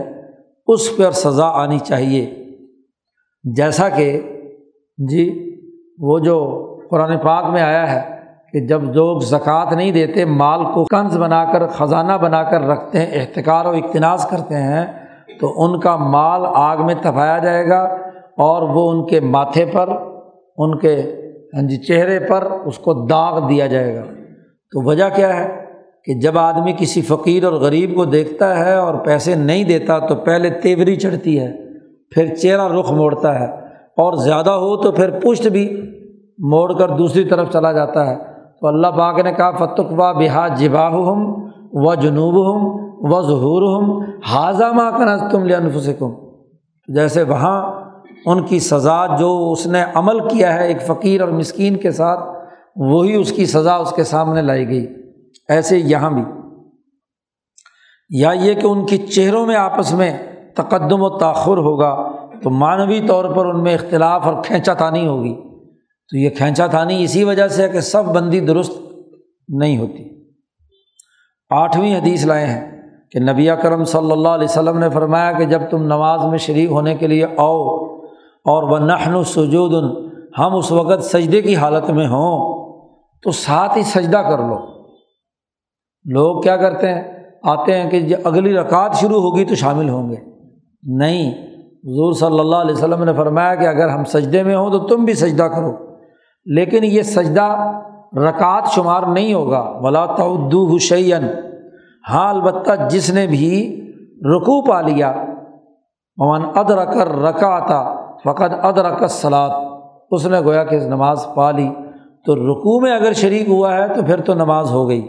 اور اگر سجدے میں شریک ہوا ہے تو وہ رکعت نہیں ہے لیکن سجدے میں شامل ہو جاؤ، حضور نے حکم دیا، تاکہ جماعت کی اجتماعیت۔ اور اگر لوگ سجدے کی حالت میں باہر کھڑے رہیں کہ جی اب سجدے سے اٹھیں گے تو ہم نماز میں شریک ہوں گے، تو اجتماعیت کی بنیادی روح کے خلاف ورزی ہے۔ رکوع میں شریک ہونے سے رکعت مل جاتی ہے، کیوں؟ شاہ صاحب کہتے ہیں اس کی وجہ یہ کہ رکوع گویا کہ قیام کے مشابہ ہے، کھڑے ہونے کے مشابہ ہے، تو اس کا مطلب یہ کہ جس نے رکوع پا لیا اس نے گویا کہ پوری رکعت پا لی۔ اور سجدہ جو ہے وہ اصل اصول الصلاۃ، نماز کا بنیادی اصل جڑ جو ہے وہ سجدہ ہے، جیسے کہ پیچھے تفصیلات میں بیان کر چکے ہیں شاہ صاحب۔ قیام اور رکوع اس کی تمہید اور توتیہ ہے، ابتدا ہے، تو قیام اور رکوع کم از کم ہو گیا تو سمجھ لو کہ قیام بھی ایک درجے میں ہو گیا، کیونکہ رکوع کے بعد بھی تو کھڑا ہونا ہے، تو اس لیے وہ گویا کہ رکعت اس نے پا لی۔ آخری اور نویں حدیث لائے ہیں۔ نبی اکرم صلی اللہ علیہ وسلم نے ارشاد فرمایا کہ اذا صلیتما فی رحالکما، اگر تم نے اپنی نماز پڑھ لی ہو، دو آدمی تھے اصل میں جو نماز جماعت کے ساتھ ہو رہی تھی، وہ آئے مسجد میں اور بیٹھ گئے بغیر نماز کے، تو آپ صلی اللہ علیہ وسلم نے سلام پھیر کر پوچھا بھی تم کیا ہوا، تم کیوں نہیں نماز میں شریک ہوئے؟ تو انہوں نے عرض کیا کہ ہم گھر پڑھائے تھے نماز، پہلے اپنے رحال کہا ہے چونکہ مسافر تھے، باہر سے آئے تھے، اپنا جو خیمہ وغیرہ باہر لگایا تھا، نماز کا وقت ہوا، انہوں نے نماز پڑھ کے چلتے ہیں حضور کے پاس، تو ہم وہاں اپنے خیمے میں پڑھ کر آ گئے۔ تو حضور صلی اللہ علیہ وسلم نے فرمایا کہ اذا صلیتما فی رحالکما، تم اگر اپنے خیمے میں اپنے گھر میں نماز پڑھ کے آئے ہو، اور ثم اتیتما مسجد جماعت، ایسی مسجد میں آؤ جو جماعت کھڑی ہے، تو فصلیا معہم، تو ان کے ساتھ کھڑے ہو کر نماز پڑھ لو، یہ جو بعد والی نماز ہے یہ تمہارے لیے نفل بن جائے گی، فانھا لکما نافلہ، یہ تمہارے لیے نفل بن جائے گی۔ شاہ صاحب کہتے ہیں ذالکہ، یہ اس لیے کہ کہیں وہ جب باہر بیٹھے ہوئے ہوں تو یہ نہ ہو کہ لوگ، ہر آدمی کو تو نہیں بتا سکتے کہ جی ہم پہلے پڑھ کے آئے نماز، تو وہ یہ نہ سمجھے کہ یہ نماز چھوڑنے والے ہیں مسجد میں اللہ کے گھر میں بیٹھ کر، تو وہ بتلاتے پھریں، ہر ایک کو بتلاتے پھریں کہ جی صلی فی بیتی ہی، تو پھر اس سے لوگ ان پر اعتراض بھی کریں گے، اور دوسرا یہ بھی ہے کہ اجتماعیت چھوٹتی ہے کہ کچھ مسلمان باہر بیٹھے ہوئے ہیں، دیکھو یہ جماعت میں شریک نہیں ہو رہے، اگرچہ ظاہری طور پر ہی کیوں نہ ہو، لیکن ظاہری طور پر اجتماعیت ٹوٹ رہی ہے، اس لیے اگر ایسی نماز ہے جس پہ کہ بعد نفل پڑھے جا سکتے ہیں، اس لیے فقہاء نے ان نمازوں کی بات کی ہے، فجر کے بعد مثلا نہیں پڑھے جا سکتے، عصر کے بعد نہیں پڑھے جا سکتے، یا مغرب کی جو اندر 3 رکعتیں جو ہیں وہ بطور نفل کے نہیں پڑھی جا سکتی، تو ان 3 نمازوں میں نہیں ہے، بس ظہر اور عشاء، ان کے بارے میں چونکہ یہ واقعہ ظہر کا ہے تو اسی تناظر میں فقہاء نے متعین کیا کہ یہ انہی نمازوں کے لیے ہے جن کے بعد نفل پڑھے جا سکتے ہیں، تو جماعت میں شریک ہو سکتا ہے بطور نفل کے۔ یہ قوانین اور ضابطے بیان کر کے شاہ صاحب نے یہ باب جماعت والا بند کر دیا، اور اجتماعیت جماعت کے متعلق جو لوازمات تھے، امامت، خود نماز، امام کا فریضہ، مقتدیوں کے فریضہ، اس کی پورا قاعدے اور ضابطے جو نبی اکرم صلی اللہ علیہ وسلم نے اس کا سسٹم دیا ہے وہ وضاحت کر، اور جو دوسری اشاعت تھی جس کا تعلق جمعے سے تھا، اس کے لیے اگلا باب ہے باب الجمعہ، انشاءاللہ وہ اگلے ہفتے پڑھیں گے۔ اللہ